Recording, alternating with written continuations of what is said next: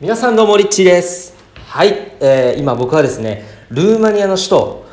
さてどこでしょう、ルーマニアの首都、えー、ですねブカレストブカレストという、えー、町に来ております。えー、電車でですねブルガリアからおよそじゅうじかん乗ってですね、えー、ずっと長旅だったんですけれども、えー、昨日の夜に着いて、で今日は一日このブカレストに滞在をして、で明日の、えー、夕方に、えー、次のですね、えー、スロベキアに向かいたいと思うんですけれども、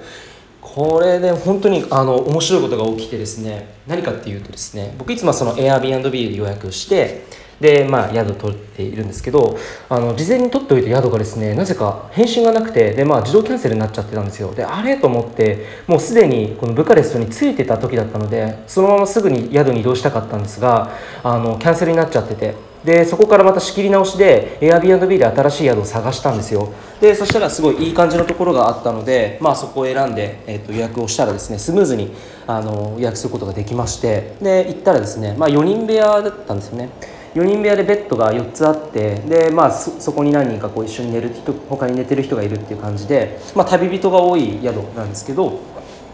こでですねあの同じルームメイトになったあのドイツ人のステファンという彼がですねあのすごく面白いかったんですよね。であの彼とこのルームメイトで一緒になって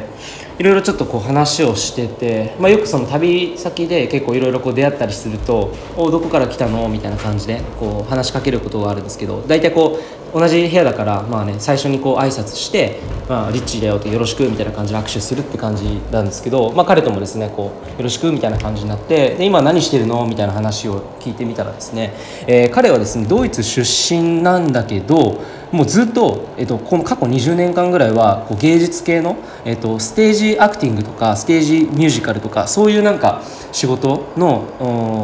まあ、先生とかもやってて、で、まあ、そのパフォーマーとか先生として講師としてずっともうにじゅうねんぐらい仕事をしてきたんだけど、まあ、今はですねもうルーマニアにずっとあの住んでて、でルーマニアに来て何してんのっていう話をしてみたっていうのは な, なぜかというと、ドイツとルーマニア比べたらもう圧倒的にドイツの方がやっぱりあのお金もお金持ちというか、ね、あのやっぱり暮らすってなった時に圧倒的にすごく整備されてるのもドイツだし な, なったのに、なんでルーマニアにわざわざこう来て、まあ、結構その、まあ、ネットとかで調べると結構危ないっていうふうに書かれたりするブカレストっていう、まあ、街なんですけど、なんでここで何してるのみたいな話をしたらですね、えー、彼はですねなんと一人で、えー、あるプロジェクトを立ち上げて、でそれを今やっていると。でどのプロジェクトって聞いたらですね、えー、子どもの、えー、支援子どもの支援のプロジェクトだったんですね。でその具体的にどんなのってこう聞いてったらですね、えー、いわゆるそのストリートチルドレン、親のいない子どもたちがですねこのルーマニアのブカレストだけでももうさんぜんにんぐらいいると、えー、いうことだったんですね。でさんぜんにんぐらいいる中で、でその子どもたちと何をしてるかっていうとですね、えー、彼らと一緒にこう話して、で彼らに必要なものが何かっていうものを、えー、聞いて、でその上で、えー、コミュニケーションを取った上で、えー、彼らに必要なものを提供する、お金をあげるのではなくて彼らに必要なものを提供する、あるいは、えー、とそういった内容をですね情報発信しつつ、えー、あの出会った人に声をかけたりしながら自分の活動をこう発信しながらですね、えー、チャリティーという活動も行っているそうなんですよね。でこれすごいなと思って、で何が彼のすごいなと思ったところかっていうと、やっぱりそのいろんなそういった団体とかって世の中にはびこっていっぱいたくさんある中で、まあ、彼が大事にしていることが何かって彼が教えてくれたんですが、それはやっぱりその子どもと一緒に接して子どもに接して子どもたちとその心を開いてこの距離感をしっかりと取ることによって、まあ、彼らがその本当の内側の悩み、その表面的な悩み、例えば服がないとか、ね、靴がないとか、ね、そういった食べ物がないですっていうなんかそういう表面的なものってたくさんあると思うんですけど、彼の場合はその一緒にこう子どもたちと座って話して、最初は本当にシカトされたり、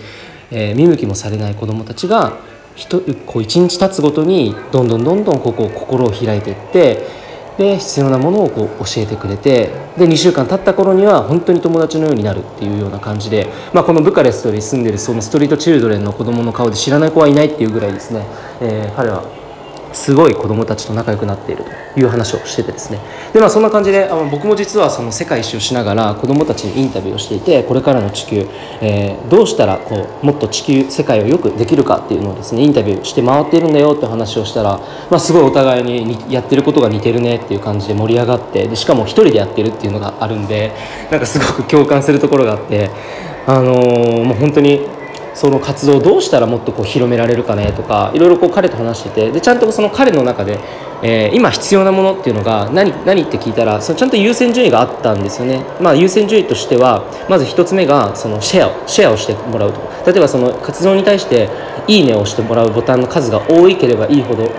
あのいいというわけではなくて、えー、その数は全くどうでもよくて本当にシェアしてくれる人がたくさんいるかどうかっていう、えー、そこが大事だというところで、まあ、ナンバーワン優先順位のナンバーワンで、ナンバーツーが、えー、そのチャリティーのお金ですよね。まあ、サポートしてくれる人たち、協賛してくれる人たちで、そのみっつめが、えー、ドクターというかその簡単にこう子どもたちの例えば足傷つけたりしたらどうしたらいいかとかっていうのをアドバイスできる人、あるいは歯が痛くなってたらそのこういうのが原因かもしれないから、えー、歯医者さんに行った方がいいよっていうのをこう簡単にアドバイスできるような人、そういう職業の人が必要というふうに言ってて、まあ、このみっつのこの優先順位を聞いた時に、じゃあ今いちばんそのシェアリングっていう意味ではどういうふうにあの知らせとかいろんな人に広めてるのって聞くと、まあ、チラシだけしか配布してないというふうに言ってたので、じゃあそのもっとシェアするために今できることの中で何ができると思うみたいな話を、まあ、ちょっとこうコーチング形式というか、まあ、お互いにこうセッションしながらいろいろこう話を一緒にこうアイディアを考えていて、で、まあ、その時に出た答えっていうのが、まあ、これからその来年から ファイブジー であの動画のスピードとか動画のクオリティもどんどんどんどんこう上がっていって、みんな世界中の人たちが一斉にこうアクセスする時代が、えー、にせんにじゅうねんから来ると思うんですけど、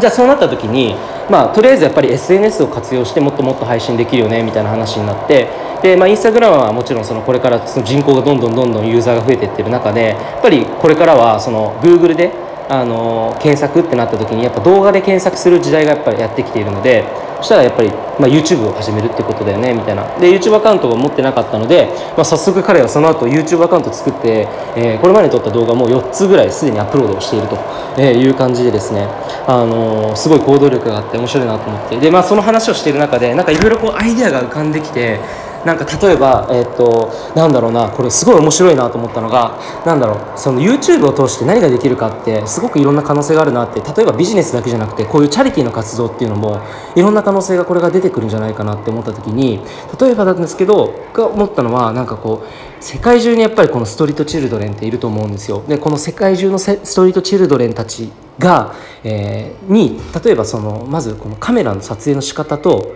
動画のアップロードの仕方を教育すると、えー、そしてその世界中の子どもたちがそれぞれのコミュニティ、それぞれの地域、それぞれのコミュニティの中で、えー、撮影をして、でそれを自分たちでこうアップロードしていく、えー、要はリアルドキュメンタリーストーリーっていうものをたこう一つのアカウント、例えば、えー、ワールドチルドレンみたいなチャンネルを作ったとしたら、その一つのアカウントに世界中の子どもたちがアクセスして動画をアップロードしていく。でゆくゆくはそこに、まあ、チャリティー、えー、のシステム、まあ、アイティー のシステムを導入して、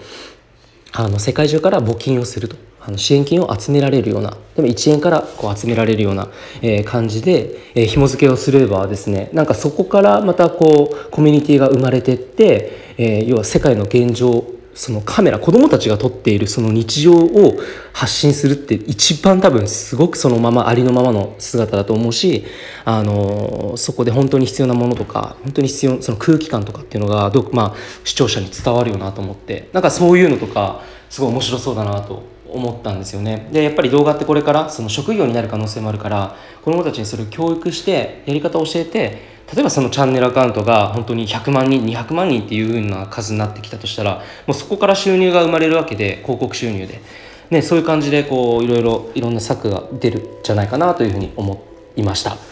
はい、ということでですね、まあ、子どもやっぱりこう世界中の子どもたちでやっぱりまだまだその貧困層っていうのがあって、親がいない子どもっていうのはたくさんいるみたいなんですよね。なので僕もちょっとその辺のことってあんまり詳しくはなかったので、まあ、彼の話聞いてて、その例えばきゅうさいの頃からもうじゅうねんかん男の人に売春をして自分でお金体を払っ売ってお金をもらって稼いでたっていう人とかなんかいたって話とか聞いてもちょっとゾクッとしたんですけど、まあ、そういう子どもたちもいると、まあ、エイチアイブイ そのエイズにかかってしまっていたとかいう彼の活動を通してそういう気づきがあったりとかですね、まあ、なんか本当にいろんな現状が今あるんだなっていうのをですねリアルな話を聞いて、えー、思いました。ということで、えーまあ、今日は以上になります。えー、最後までご視聴くださりありがとうございました。リッチーでした。